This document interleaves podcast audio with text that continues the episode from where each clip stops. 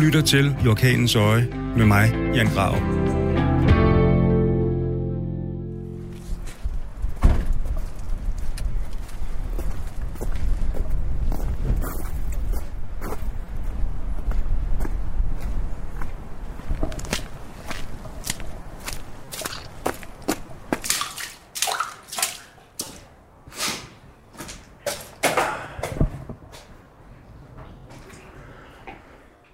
Jeg er tilbage oppe på bjerget.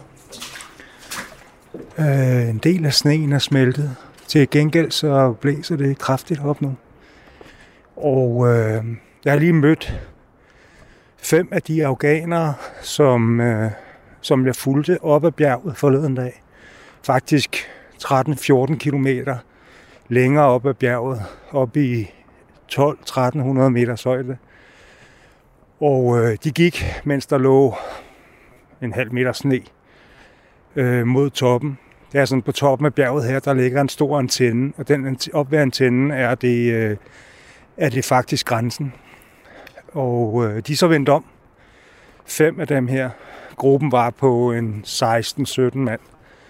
Men fordi det var for koldt, og der var for dyb sne, øh, og de er så gået tilbage ned til et lille plateau, hvor der ligger en udbrændt øh, villa, og der ligger en lade, som de har lavet en, en eller anden slags stige af en stol og nogle, øh, nogle mursten og en olietønde, og så er de kravlet op under taget, hvor de har sat et telt op og lavet bål. Og der sidder de så og venter til vejret bliver lidt bedre. Øh, de taler ikke så meget engelsk, men er fast besluttet på ikke at gå ned til Biralejren igen. Altså, de vil over nu. En af de andre grunde til, at jeg er taget op, det er for at møde min gode ven Dirk, som er fra Tyskland. Dirk og jeg, vi har lidt en historie hernede fra. Øh, mens jeg var i Sarajevo under vinterbombardementerne i 91-92, så øh, var Dirk heroppe i Bihać-området, hvor han kørte nødhjælp øh, og flygtninge. Han har i mellemtiden arbejdet som journalist, og er også øh, journalist i dag. Men han har også påtaget sig en, en rolle som, øh, øh, som selvstændig NGO'er eller øh, nødhjælpsarbejder, om man vil. Han kører herop hver eneste dag i sin fjolstrækker. Han har øh, sin lægetaske bag i hvor han, øh, han reparerer, han har sagt, han øh, sørger for, at de her flygtninge de får dækket deres snitsår og hjælper dem med deres fødder og knæ, når de har problemer, eller når der har været pushbacks, og folk kommer ned med slagskader, så, øh, så lapper han dem sammen, så de enten kan fortsætte ned ad bjerget, eller vente her. Han har ved adskillige lejligheder revet folk ned ad bjerget, som har siddet op på toppen, helt forfrosne. Øh, hvorefter han så, når han kommer ned til det her område, øh, ringer til IOM eller til øh, Dansk Flygtningehjælp, som så kommer og henter folk ned i sikkerhed. I dag havde vi egentlig en aftale om, at vi skulle mødes op, øh, for jeg ville godt have lavet et interview med ham, og hørt lidt mere om hans dedikation og det arbejde, han, han gør her, og hvorfor han gør det. Og det er jo selvfinansieret, skal man tænke på. Øh, da jeg mødte ham øh, nede i byen tidligere i dag, der var han ude for at købe gummisko, eller hvad hedder vinterstøvler og sko, øh, strømper, øh, tape til at pakke de her menneskers fødder hen i. Men han er ekstremt upålidelig i, i forhold til tiden, fordi at øh, han har en, altså han er en ildsjæl, som når han ser nogen, eller møder nogen på vejen herop, eller finder nogen, der skal køres tilbage, så gør han det. Og øh, det har jeg stor respekt for. Det sætter han i virkeligheden mange, mange hundrede tusind gange højere, end at han har en aftale med mig om at lave et interview. Dirk er en af de mennesker, som gør en stor forskel hernede. Øh, han skældner ikke imellem migranter og flygtninge. Det er ikke hans, det er ikke hans rolle. Han er her heller ikke for at, øh, at, at hjælpe folk over grænsen på den måde, men han er her for at gøre hvad deres, deres liv mere værdigt og give dem en eller anden form for anstændighed tilbage. Fordi de mennesker, der både kommer ned fra pushbacks, eller som er på vej op, forstår ikke, hvor koldt det reelt er heroppe. Og de forstår heller ikke, hvad det er for nogle pinsler, de skal igennem herfra. Og alene at komme hertil er, øh, er hårdt. Øh, de fleste, der starter nede i Bierlejren eller nede i Bihać, de, øh, når de kommer herop, så er det blevet sen eftermiddag, tidlig aften. Så overnatter de her, inden de fortsætter videre dagen efter. Øh, og Dirk, han øh, prøver i virkeligheden bare at hjælpe så godt han kan. Han øh, har også ved flere lejligheder, mens jeg har været sammen med ham, øh, sagt til folk, at de skulle gå tilbage. At det simpelthen er for farligt. Der er for meget sne. Øh, de kommer til at fryse ihjel. Og der man har øh, adskillige eksempler på heroppe, at folk er frosset ihjel. De bliver bare først fundet i foråret og i sommerhalvåret, fordi det er så uvejsomt. Forleden dag havde vi en familie, fire voksne og et lille barn på halvandet, to år, som var på vej op, mens det snede, øh, og hvor det var rigtig, rigtig koldt op. Og, øh, og Dirk er så i, i en rolle, hvor han godt forstår deres ønske om at komme til Europa, men samtidig så er han også øh, et menneske, som siger, prøv at høre, I skal gå ned igen. Det her det er for farligt for jer. I kommer til at fryse ihjel. Det her barn kommer ikke til at klare den. Øh, da vi mødte dem, øh, den her familie, der var de på vej op med en, en sådan en sommerklapvogn, man vil have i Danmark. Men, øh, men hvor fædrene, eller faren og en onkel gik forrest og trak den her sådan, klapvogn. De havde ligesom bundet nogle øh, gamle elledninger, med, øh, hvor der stadigvæk var øh, stikdåser og, øh, og stik i øh, rundt om deres skuldre. Og så sad det her lille barn i en meget, meget tynd flyverdragt øh, i klapvognen, mens at møderne, eller moren og den andens, eller onklens øh, kone, gik bagved med alle taskerne.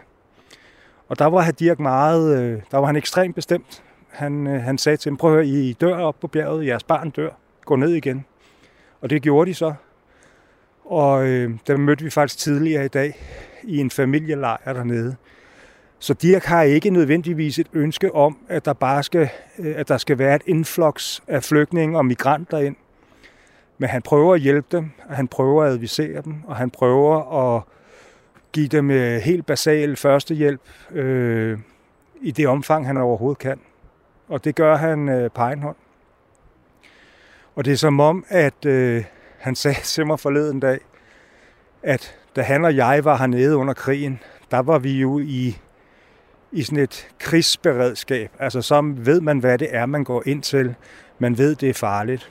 Og han har været hjemme i en periode, men synes, at, øh, at han gjorde alligevel en større forskel her. Så han er taget tilbage. Og øh, fordi det er blevet så voldsomt hernede, og fordi folk kommer så meget til skade, øh, og de har fået tæsk på den anden side. Altså, og, og jeg mener det alvorligt. Det er ikke for sjov, når jeg siger, at jeg har ikke mødt nogen af dem, der har været på pushbacks. Stort set ikke som ikke har fået tæv, eller blevet banket, eller fået frarøvet deres telefoner, eller deres penge.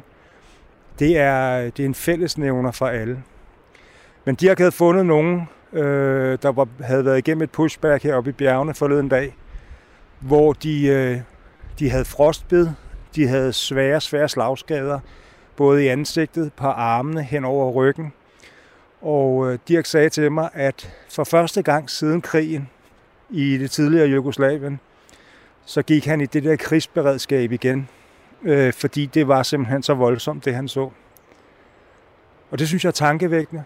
Øh, det er en af grundene til, at, øh, at jeg står heroppe igen nu. Det er lidt ærgerligt, at Dirk ikke er her, men øh, jeg ved, at det er ikke fordi, han øh, slapper af et eller andet sted. Det er fordi, han har et eller andet andet vigtigt at tage sig til i det her område. Jeg fortsætter mod Sarajevo om lidt. Og fra Sarajevo tager jeg til Tuzla. Tuzla var jeg også i, i vinteren 91-92. Øh, det bliver et mærkeligt gensyn for mig.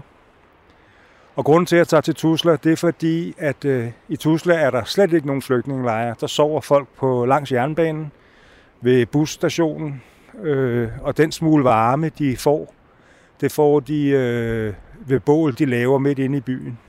Med andre ord, der er ingen form for hjælp i det her område. Og det mener jeg er en, en vigtig del også at dokumentere i det her projekt. Jeg synes også, jeg skylder at sige, at Dansk Flygtningehjælp er utrolig øh, synlig hernede, meget, meget aktiv. Det de gør, det er, at de kører rundt langs grænserne.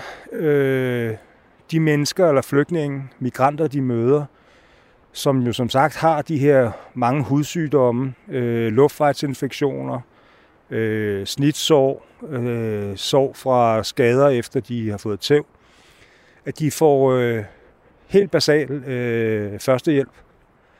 Øh, de, de får også uddelt soveposer i nogle tilfælde, varmt tøj.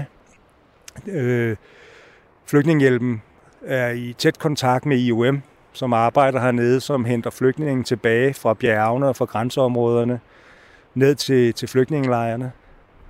Så Dansk Flygtninghjælps rolle i det her er ikke at hjælpe folk over bjerget, men det er at sørge for, at folk ikke fryser ihjel i gaderne, og at de ikke ligger med alle de her sygdomme og skader, øh, eller smitter hinanden for den sags skyld. Altså man prøver aktivt at gå ind og øh, hjælpe flygtninge, migranter, øh, så de ikke bliver udsat for mere end det, de selv beslutter sig for at udsætte sig selv for. Netop jagten på det forjættede land eller på Europa. Og det er jo familier. Altså udover at størstedelen af de mennesker, der er her, de er, det er mænd, så er der også familier her. I dag var jeg ude i en familielejr, hvor jeg snakkede med lederen af det her center, eller den her lejr, som fortalte, at familier med selv små børn er her øh, kun øh, midlertidigt. De skal alle sammen igennem The Game. De er ikke anderledes end mændene.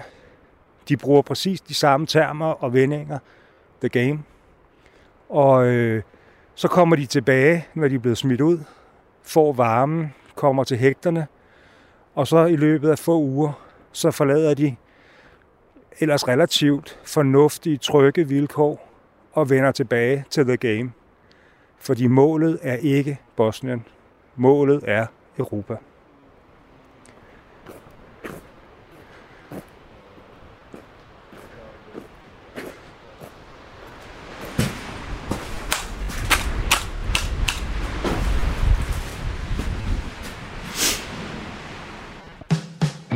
Lytter til I Orkanens Øje med mig, Jan Grav. Jeg er kommet til Sarajevo, og øh, det er en by, jeg har besøgt en del gange siden krigen. Det laver ikke om på, at mine minder de er stadigvæk fra vinteren 93-94, hvor jeg er sammen med journalist og rejsekollega Paul Gazang øh, sad fast her i byen under de store vinterbombardementer. Vi var her i adskillige uger i træk og kunne ikke komme ud, fordi byen var under belejring. På det tidspunkt der øh, blev vi bombet fra bjergene af serbiske styrker, og øh, overalt, øh, hvor man bevægede sig rundt her i gaderne, så øh, var der snigskytter.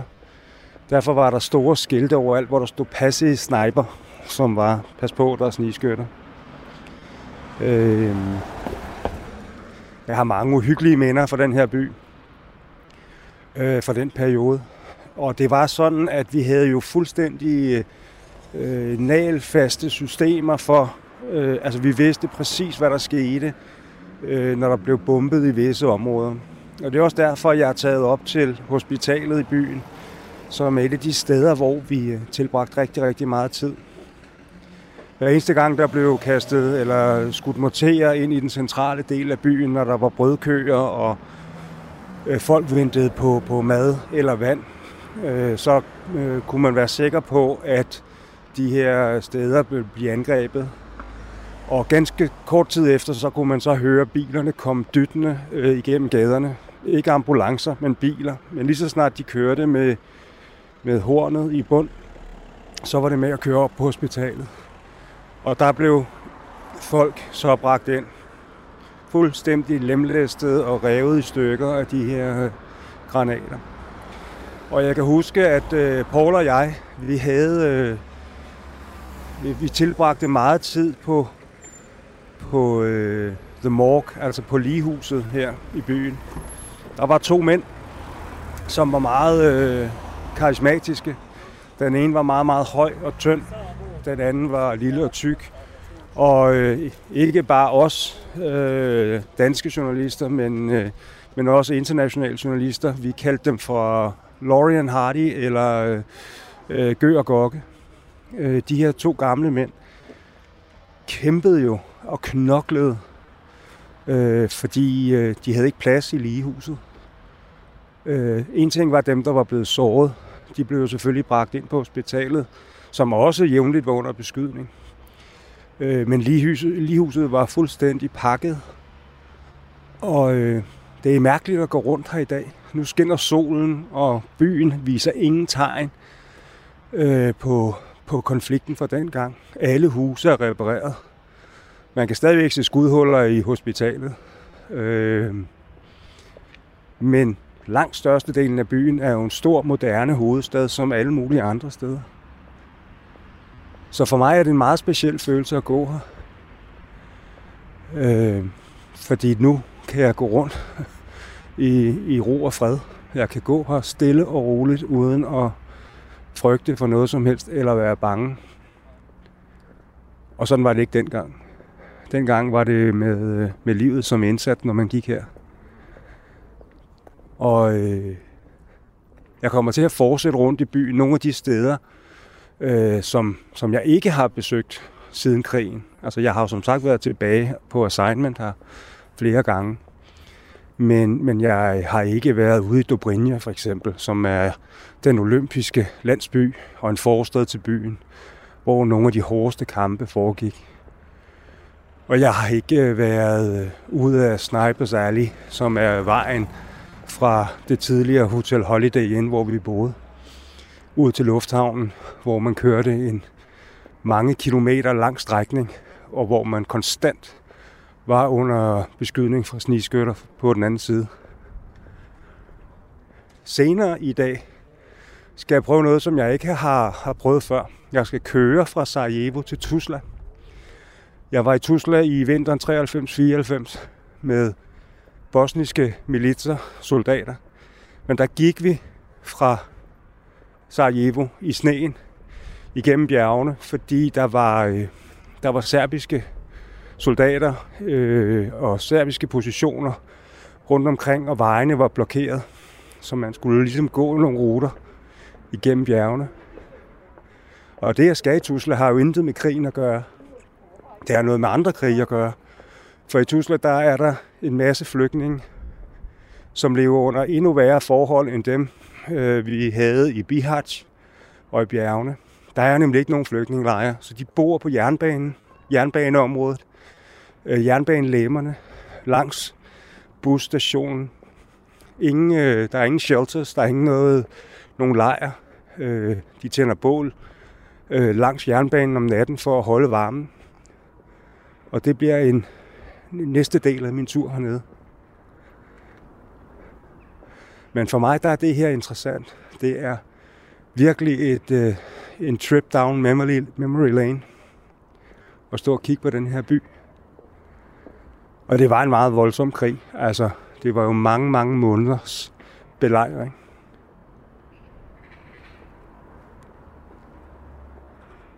Nu står jeg foran ligehuset. Ja, Gø og Gokke er jo selvfølgelig væk for længst. De var allerede gamle mænd på det tidspunkt. Det er virkelig, virkelig mærkeligt at stå her igen. Og vi snakker altså i hundredvis af døde civile. Mænd, kvinder, børn. Og netop fordi, at de som oftest blev slået ihjel af mortergranater og artilleri, så var de, det var jo fuldstændig lemlæstede kroppe, man så her.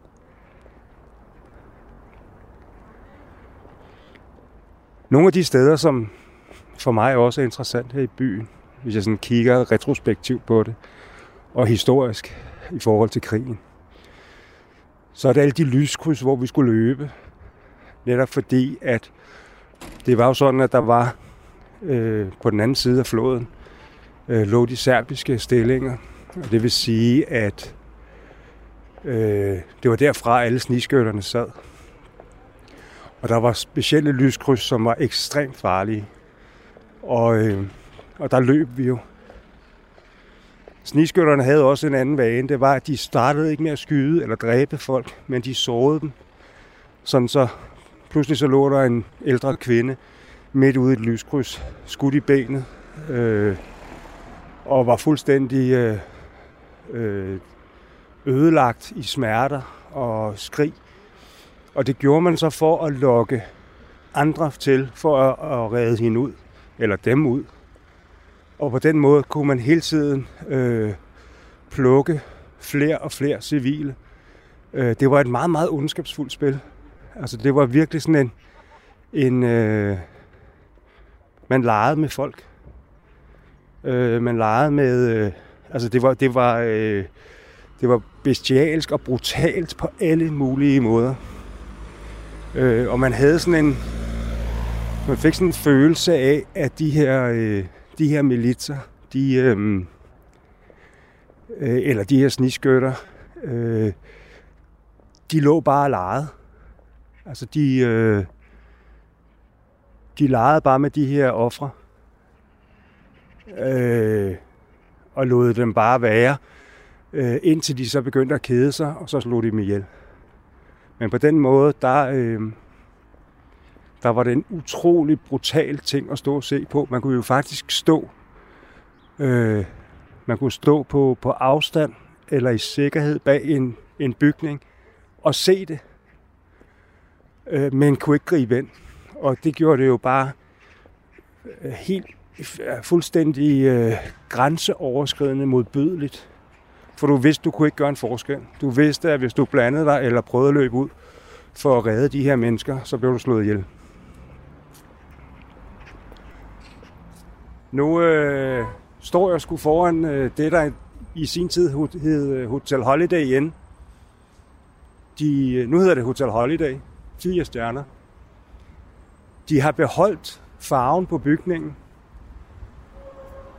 Og det er helt surrealistisk for mig at stå her igen. Øh, og kunne gå rundt om hotellet, for det kunne vi ikke dengang. Det var sådan, at øh, der var usikre sider rundt om, eller på hotellet, og så var der sikre sider. Øh, når vi forlod hotellet, så havde vi en, øh, et område, som var meget åbent på nogle 100 meter, hvor at, øh, at vi var under direkte ild fra, fra sniskytter på den anden side af floden. Øh, det er faktisk, hvor jeg står og kigger hen nu. Og øh, jeg har nogle mærkelige minder om det, fordi når vi var her, så var det simpelthen så farligt. Øh, senere under krigen, der, øh, der kom jeg fra den anden side, der kom jeg fra den serbiske side, og så de serbiske stillinger øh, over på den anden side af floden. Altså jeg sad i virkeligheden det sted, hvor der blev skudt fra imod os. Og jeg kunne se, hvor tæt på de var, og jeg kunne sidde og kigge i, øh, i, øh, i sigtekornet hos de her sniskytter og se, hvor meget de reelt kunne se. Øh, og der gik det virkelig for alvor op for mig, hvor forfærdeligt farligt det her det var. Øh, der var også adskillige journalister og fotografer, der blev ramt og skudt øh, og døde lige præcis på den her strækning. Og her, hvor jeg står nu, altså det var fuldstændig no-go dengang. Øh, den del af hotellet, som ligger ud mod floden, var konstant i brand, og alle værelserne var bombet. Så var der en anden side, som var ikke lige så usikker, men også meget usikker. Og det bedste, der kunne ske, det var, hvis man fik et værelse på den modsatte side af hotellet. Der var man sådan i relativ sikkerhed. Der blev man aldrig ramt, fordi, øh, fordi den vej kunne granaterne ikke falde ind. Øh, eller de kom ikke ind den vej fra. Det var sådan et sikkert område. Nu vil jeg gå op og se, om jeg kan finde mit gamle værelse. Værelse 324, som var mit faste værelse på det her hotel. de store glasfacader, som der er på hotellet, øh, de var fuldstændig knust. Der lå glasskår inde i, øh, inde i receptionen overalt. Vi havde også en periode, eller et, en, et, på et tidspunkt hernede, hvor at der fløj et missil eller et kampvognsgranat ind igennem hotellets lobby og eksploderede i elevatorskakten. Øh, det var vores virkelighed dengang. Jeg, øh, jeg har stadigvæk et klistermærke derhjemme og et sådan et, du ved, et badge, man kan sætte fast i tøjet, hvor der stod øh, Hotel Holiday Inn Sarajevo, a better place to be. Og det er i hvert fald en sandhed med modifikationer. Men det var vores hjem. Nu virker springvandet igen. Det er selvfølgelig også mange år siden, kan man sige. Øh, men hold kæft, det er mærkeligt at være tilbage.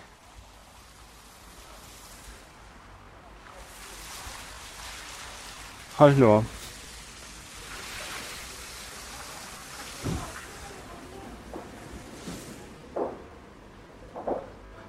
Og så er vi i lobbyen. Og der er, det var det her sted, der var helt ødelagt. Og her er elevatorskakten, hvor, øh, hvor øh, kampvognsgranaten eksploderede. Og mit værelse, jeg kan faktisk stå og kigge op på mit værelse nu. Elevatoren virkede i sagens natur ikke, så det handlede også om ikke at komme for højt op, også fordi der var man også meget åben og eksponeret for, for angreb. Og så var der som sagt de sikre sider. Øh, og herover i hjørnet, der lå det, som var restauranten dengang. Det var et mærkeligt, mærkeligt sted. Fordi det var jo ikke den rigtige restaurant. Det var i virkeligheden sådan en konferencesal, øh, som var draperet af sådan nogle tunge, røde velurgardiner. Og tjenerne gik rundt i nogle fuldstændig ødelagte habiter. Salon Naretva hedder det. Øh, og så sad der en mand og spillede klaver derinde, hvilket var helt bizart, for det var kun fyldt med journalister, og som dagen skred frem, eller aften skred frem, når folk kom tilbage, så drak folk så mere og mere fulde, øh, og snakkede om, hvad de var gået igennem i løbet af dagen. Øh, og, og så sad man så her og fik et eller andet at spise, hvad de nu havde kunnet smule ind til byen. Og jeg husker en dag, hvor at, øh, det var helt grotesk, hvor at øh, tjeneren han sagde, at der var, øh, at der var, øh, der var frisk norsk, norsk laks på menuen. Og på det tidspunkt havde vi været under belejring i fire måneder. Men den her reception var iskold. Altså, der var jo, altså alle vinduerne i det her kæmpe glasfacade var jo smadret. Øh, ikke fordi der er nødvendigvis er blevet ramt, men på grund af lufttrykket fra granaterne. Og øh, her var bare iskoldt.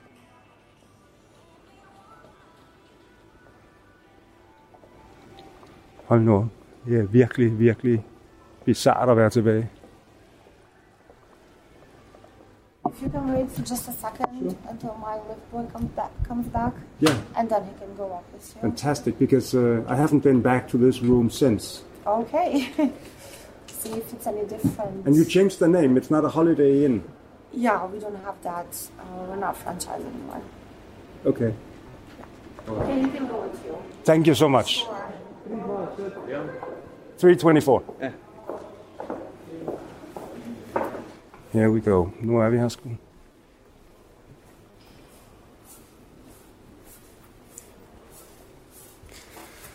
Og ganske som jeg husker det, så boede vi på den sikre side herovre. Ja, lige ved siden af præsident, præsidentsuiten.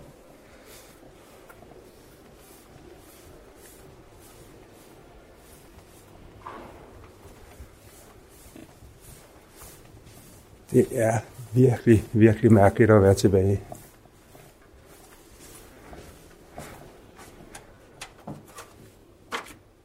Oh, thank you, Mai. I just need to have a quick look here, then I'll... Wonderful. Det ligner fuldstændig sig selv. Fuldstændig. Der er ingenting her, der er lavet om.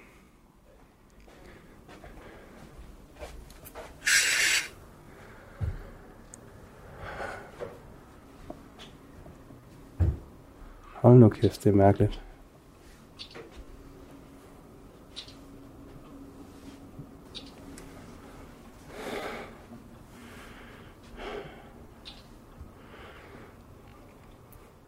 Så havde vi på badeværelset nogle gange, når bombardementerne de var for kraftige, så, øh, så skete der det, at øh, vi sov ude i badeværelset. Det var, det var det sikreste sted, sikreste sted at være på værelset. Og hvis det virkelig blev voldsomt, så gik man i parkeringskælderen med sin sovepose, og så sov vi der. Og ofte så sov vi, jeg ved egentlig ikke hvorfor, det skal jeg lige snakke med Paul Gassang om, hvorfor fanden jeg skulle ligge tættest på vinduet. Det, det skal jeg lige, øh, der har vi lige en høne pluk med ham. Men der sov jeg så i øh, bar røv og skudsikker vesterhjelm. Øh, grotesk mand. Men værelset ligner fuldstændig sig selv. Fuldstændig det samme som dengang. Hold nu op.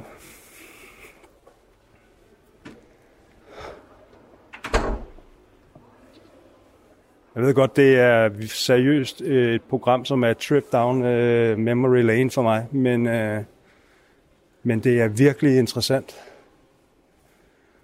Og det er interessant, fordi at den historie, vi er ude at lave nu, er jo i virkeligheden stadigvæk en krigsrelateret historie, en flygtningehistorie. Selvom der selvfølgelig er stor forskel på migranter og flygtninge. Og jeg, øh, jeg glæder mig meget til øh, turen til, øh, til øh, Tusla, Fordi som sagt, den har jeg ikke kørt. Den har jeg kun gået. Og jeg glæder mig også til at tage ud øh, og se Dobrinja. Selv øh, der er sådan en øh, markise, i, øh, som, som nu er der, hvor baren ligger. Den var der også dengang. Der var den bare fuldstændig revet i stykker.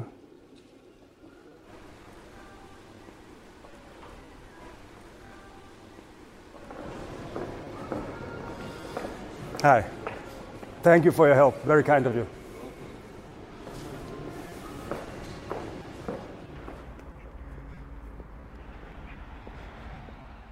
Nu, øh, nu kører jeg ud mod Dubrinja, som øh, dengang øh, by far var den farligste vej. Altså når man kørte fra Sarajevo igennem et åbent landskab ud til den olympiske landsby. Øh, jeg mistede adskillige gode kollegaer præcis på den strækning. Og at man kunne være 100% sikker på, at når man kørte den vej, så vil der blive skudt efter bilen. Vi, øh, vi repræsenterede jo danske medier øh, på det tidspunkt, og vi havde ikke råd til at købe vores egne skudsikre biler. Og, øh, og det betød, at, at dengang, der, der differentierede man mellem hardcars og softcars. Og vi kørte altid i bløde biler, altså softcars. Hvilket kun gjorde den tur ud til Dobrinja endnu farligere. Og Paul Gassang og jeg var ved adskillige lejligheder fanget i Dobrinja, fordi at øh, kampene tog til i styrke, mens vi var derude. Og øh, så kunne man ikke komme tilbage. Så måtte man sidde og vente. Og Dobrinja var interessant, fordi det var en enklave under belejringen. Det vil sige, det var en belejring i belejringen. Vi var fuldstændig omringet af serber. Og øh, der var nogle små øh, medical clinics derude, som desperat prøvede at redde folk. Og der foregik altså amputationer, øh, alle mulige ting, øh, men som foregik uden bedøvelse, fordi man kunne ikke få øh, hjælp derud, eller medicin, eller bedøvelse, eller andre ting. Øh, og man begravede også de døde i, i vejsiderne. Altså kirkegården kunne man ikke nå, eller gravpladsen, som det jo var. Så man begravede simpelthen de døde langs vejen. Hver eneste gang man fandt en lille plet, hvor der var jord eller græs, så var det der. man begravede folk. Og der kører jeg ud nu. Men for helvede, det er en smuk by. Det er et fantastisk sted at være. Det er bare trist, at minderne er så voldsomme. Du lytter til I Orkanens Øje med mig, Jan Grav. Nu øh, kører jeg øh, væk fra Holiday Inn og tager øh, turen øh, tager turen ud af Snipers Valley, som jo var et af de aller, aller farligste steder her i byen. Øh, det var vejen ud mod lufthavnen, og det var vejen ud mod øh, tv-bygningen, som ofte stod i brand, men som blev ved med at fungere under hele krigen. Det var der, hvor alle tv-holdene de fejlede deres, øh, deres billeder og deres øh, øh rapporter fra. Det var også vejen ud mod Dobrinja.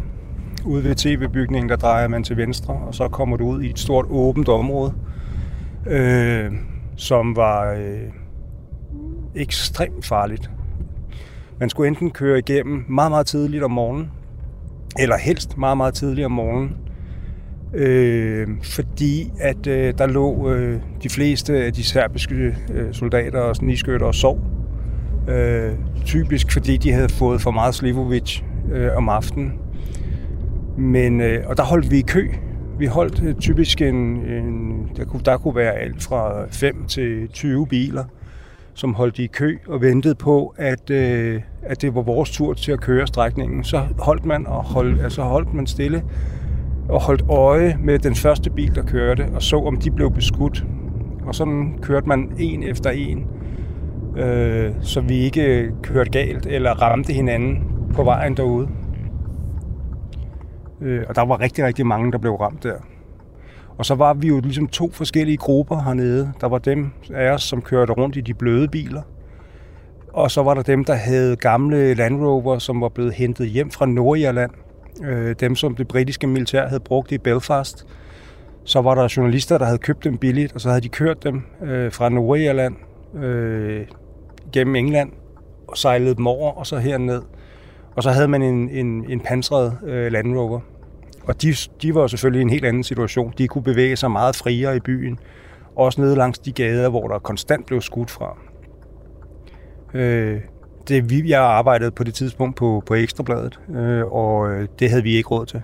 Det kostede rigtig, rigtig mange penge at lege sådan en bil hver dag. Dem kunne man lege i split. Øh, og det, en ting var, at det kostede mange penge at lege den. En anden ting var, at man skulle skrive under på, at hvis man mistede bilen, så skulle man, øh, så skulle man betale øh, fuldt, fuld pris for bilen øh, kontant. Og det havde vi ikke råd til. Så derfor så øh, foregik det på den anden måde.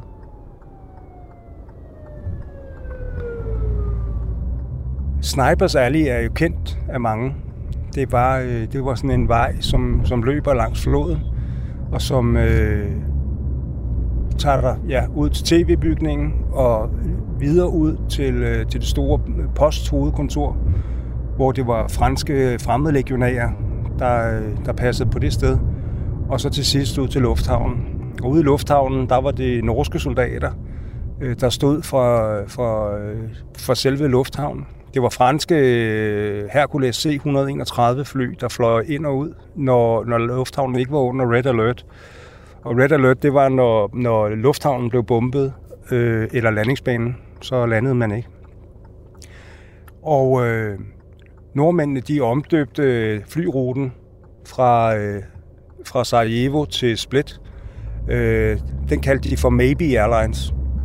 Og så fik du et stempel i dit pas, hvor der stod Maybe Airlines. Øh, nordmændene var også, på det tidspunkt, der var det, øh, der var der øh, den her amerikanske film, der hed Free Willy, kan jeg huske, var meget populær. En eller anden dreng og en eller anden val. Jeg ved ikke, hvad fanden det var for noget. Men nordmændene var under øh, voldsom pres, fordi de stadigvæk øh, dyrkede valfangst på det tidspunkt. Så de norske soldater havde lavet en plakaten om, sådan så at ham drengen, der står og rækker hånden i vejret, han stod med et svær og stak den op igennem øh, valen. Og så stod der Maybe Airlines, øh, run by Norway. Nu kører vi på øh, Snipers Alley. Og jeg tror, jeg kan sige med sikkerhed, at, øh, at det er en af de første gange siden, at jeg øh, har øh, kunne køre her og være så, øh, så relativt rolig, som jeg er nu. Det her, det var ikke for sjov i gamle dage, havde jeg sagt, tilbage i 93-94. Og jeg har jo som sagt været tilbage i byen, men øh, da jeg var tilbage i byen sidst, der var det et, et bundet assignment. Det var nogle portrætopgaver.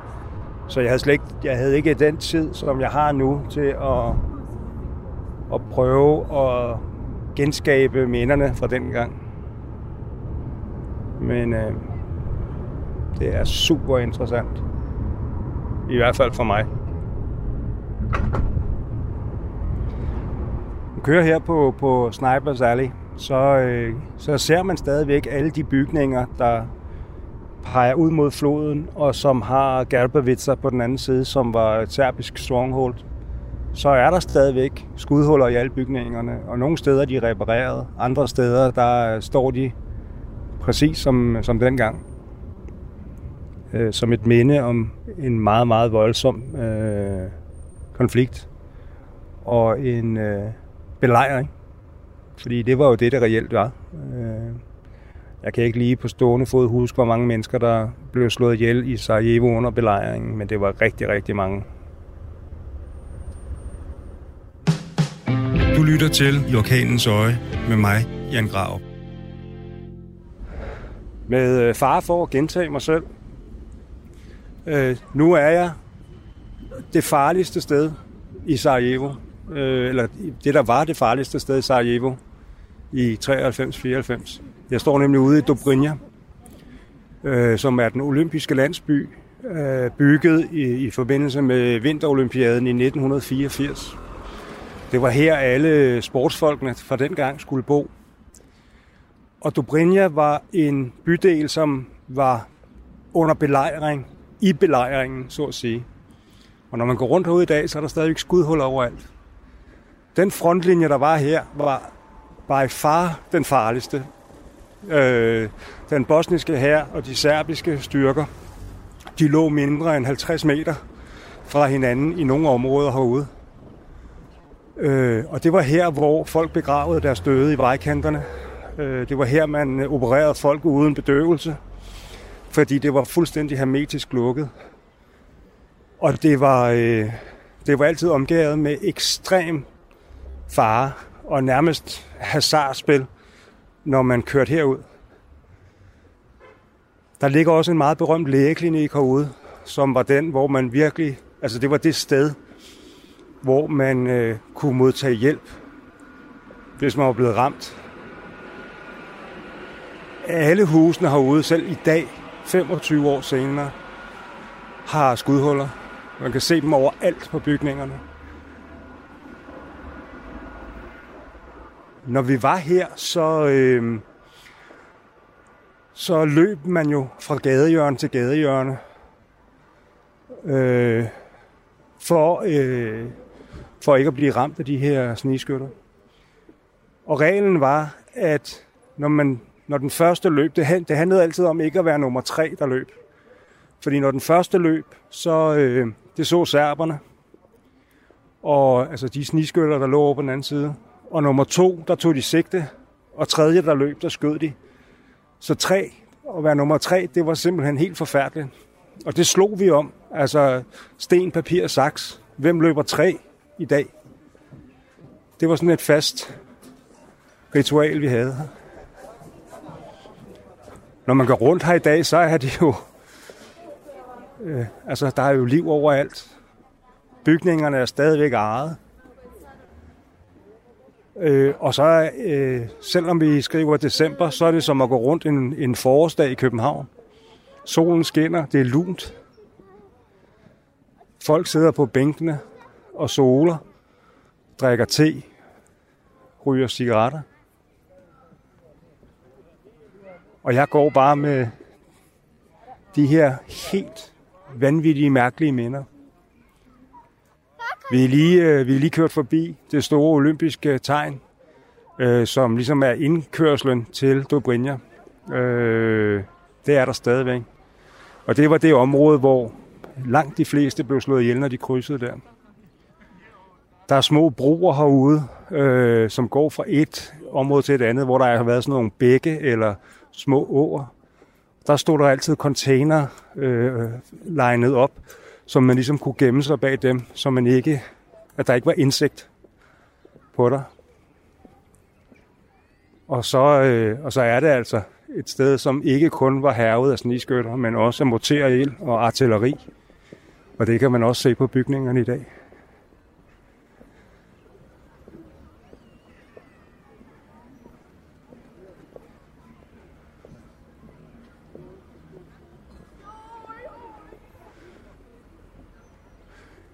Kommer vi hen til et mindesmærke, som er relateret til, hvor mange mennesker, der blev slået ihjel herude. Jeg kan ikke, jeg kan ikke tælle, hvor mange navne der er, men det er edderrød med mange. Hvad står der her? 92, 94, 92, 92, 92, 94, 93, 92, 94, 93, 95. Langt størstedelen er 93 og 94.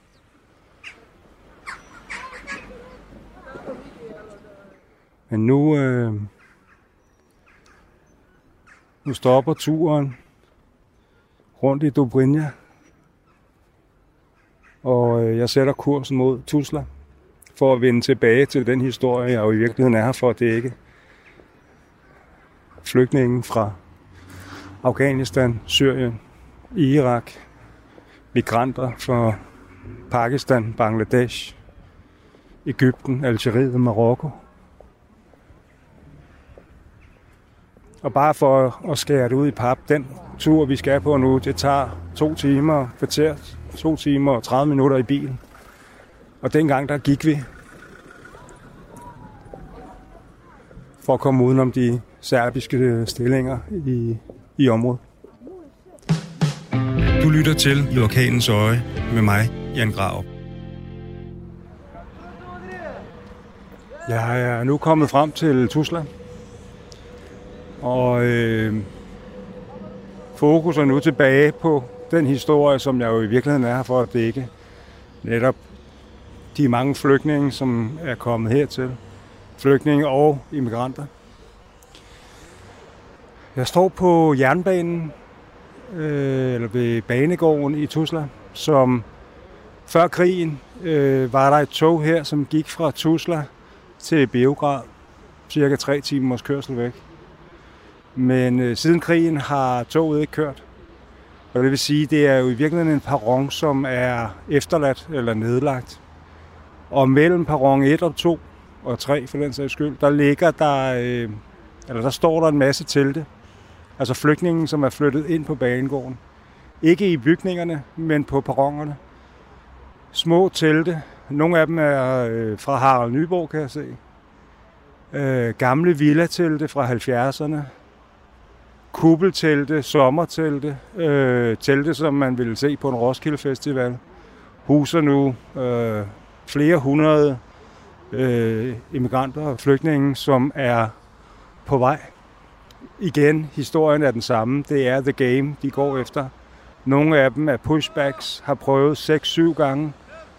Andre øh, er lige kommet til og skal i virkeligheden til, til Bihaj, som vi jo kommer fra. Øh, de fleste her, de er afghanere, men det influx, øh, det skifter. For ikke så lang tid siden, der var det primært pakistanere, der var her. Nu er det afghanere. Øh, dem, jeg har snakket med indtil videre, de har været igennem 6-7 gange, øh, altså pushbacks 6-7 gange. Og jeg prøver at finde ud af nu, hvorfor de egentlig er endt i Tusla, fordi det virker øh, for mig ikke logisk. Øh, det er langt. Det er langt væk fra Bihar, som jo er grænsen.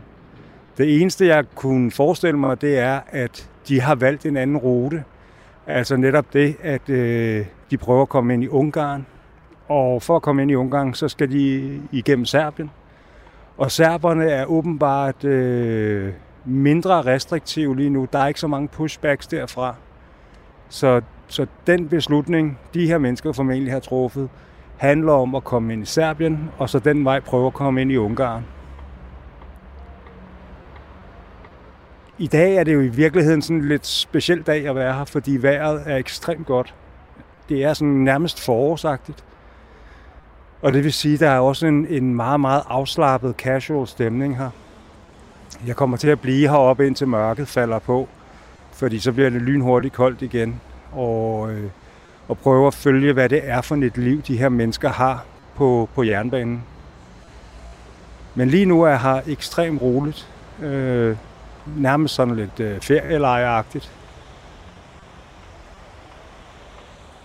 Men det er et mærkeligt sted at bo. Det er nedlagt. Øh, ved siden af ligger der også en busstation. Der er reklamer på busstationen for rejser til Tyskland. Øh, og så står der en masse byer nævnt, tyske byer. Og de er alle sammen blevet streget ud, en efter en, som værende øh, ikke et sted, man kan komme til. Jeg tror i virkeligheden mere, at det er sådan en reaktion på... Øh, det hedder Golden Tours. Jeg tror i virkeligheden mere, at det er sådan en reaktion på, at det kan nok ikke rigtig lade sig gøre.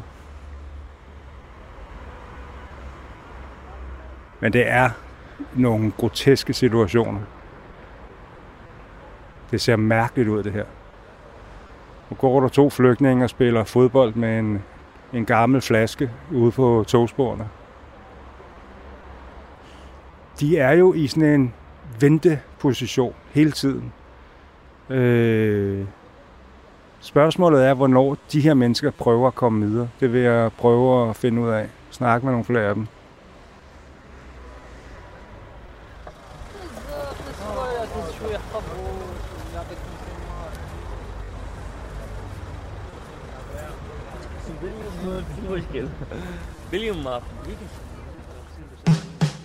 Du lytter til I Orkanens Øje med mig, Jan Graup.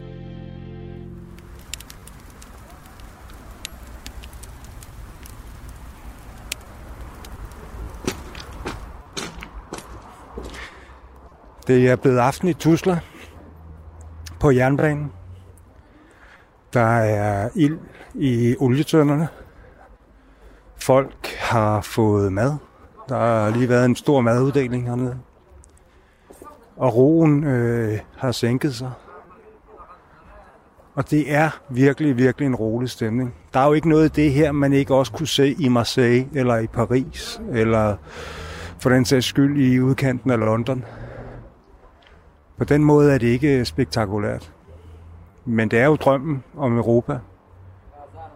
Det er øh, mennesker, som er på vej.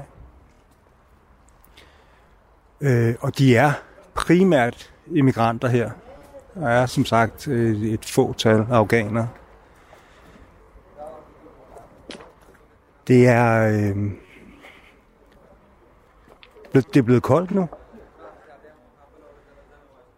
Og det vil sige, at hele, hele den her eftermiddag, hvor man nærmest har gået rundt i sådan noget forårsagtige temperaturer, er slut. Og det vil sige, at folk begynder også at finde, øh, finde sig til, øh, eller finde til ro i teltene. De ligger pakket ind i vattæpper og i dyner, soveposer. Det er endnu en historie fra øh, Bosnien. Og det er folk, der er på vej en anden vej end den fra Bihaj. Men øh, det laver ikke om på, at øh, de alle sammen har været igennem the game, og at øh, deres, øh, deres jagt på et bedre liv fortsætter. Jeg kører tilbage mod Sarajevo nu for at møde nogle mennesker, som arbejder hernede. Og øh, se de lejre, som ligger Øh, i Sarajevo, som er nyoprettet, og hvor folk i virkeligheden ikke helst ikke vil være, fordi de vil meget hellere tilbage op imod grænserne. Fordi det er der, at øh, kampen står, og det er der, the game forestår. Og Sarajevo ligger for langt fra det hele. I redaktionen i den her uge var Tom Tramborg og Lene Jul. Producer er Kasper Riskov. Mit navn er Jan Grav.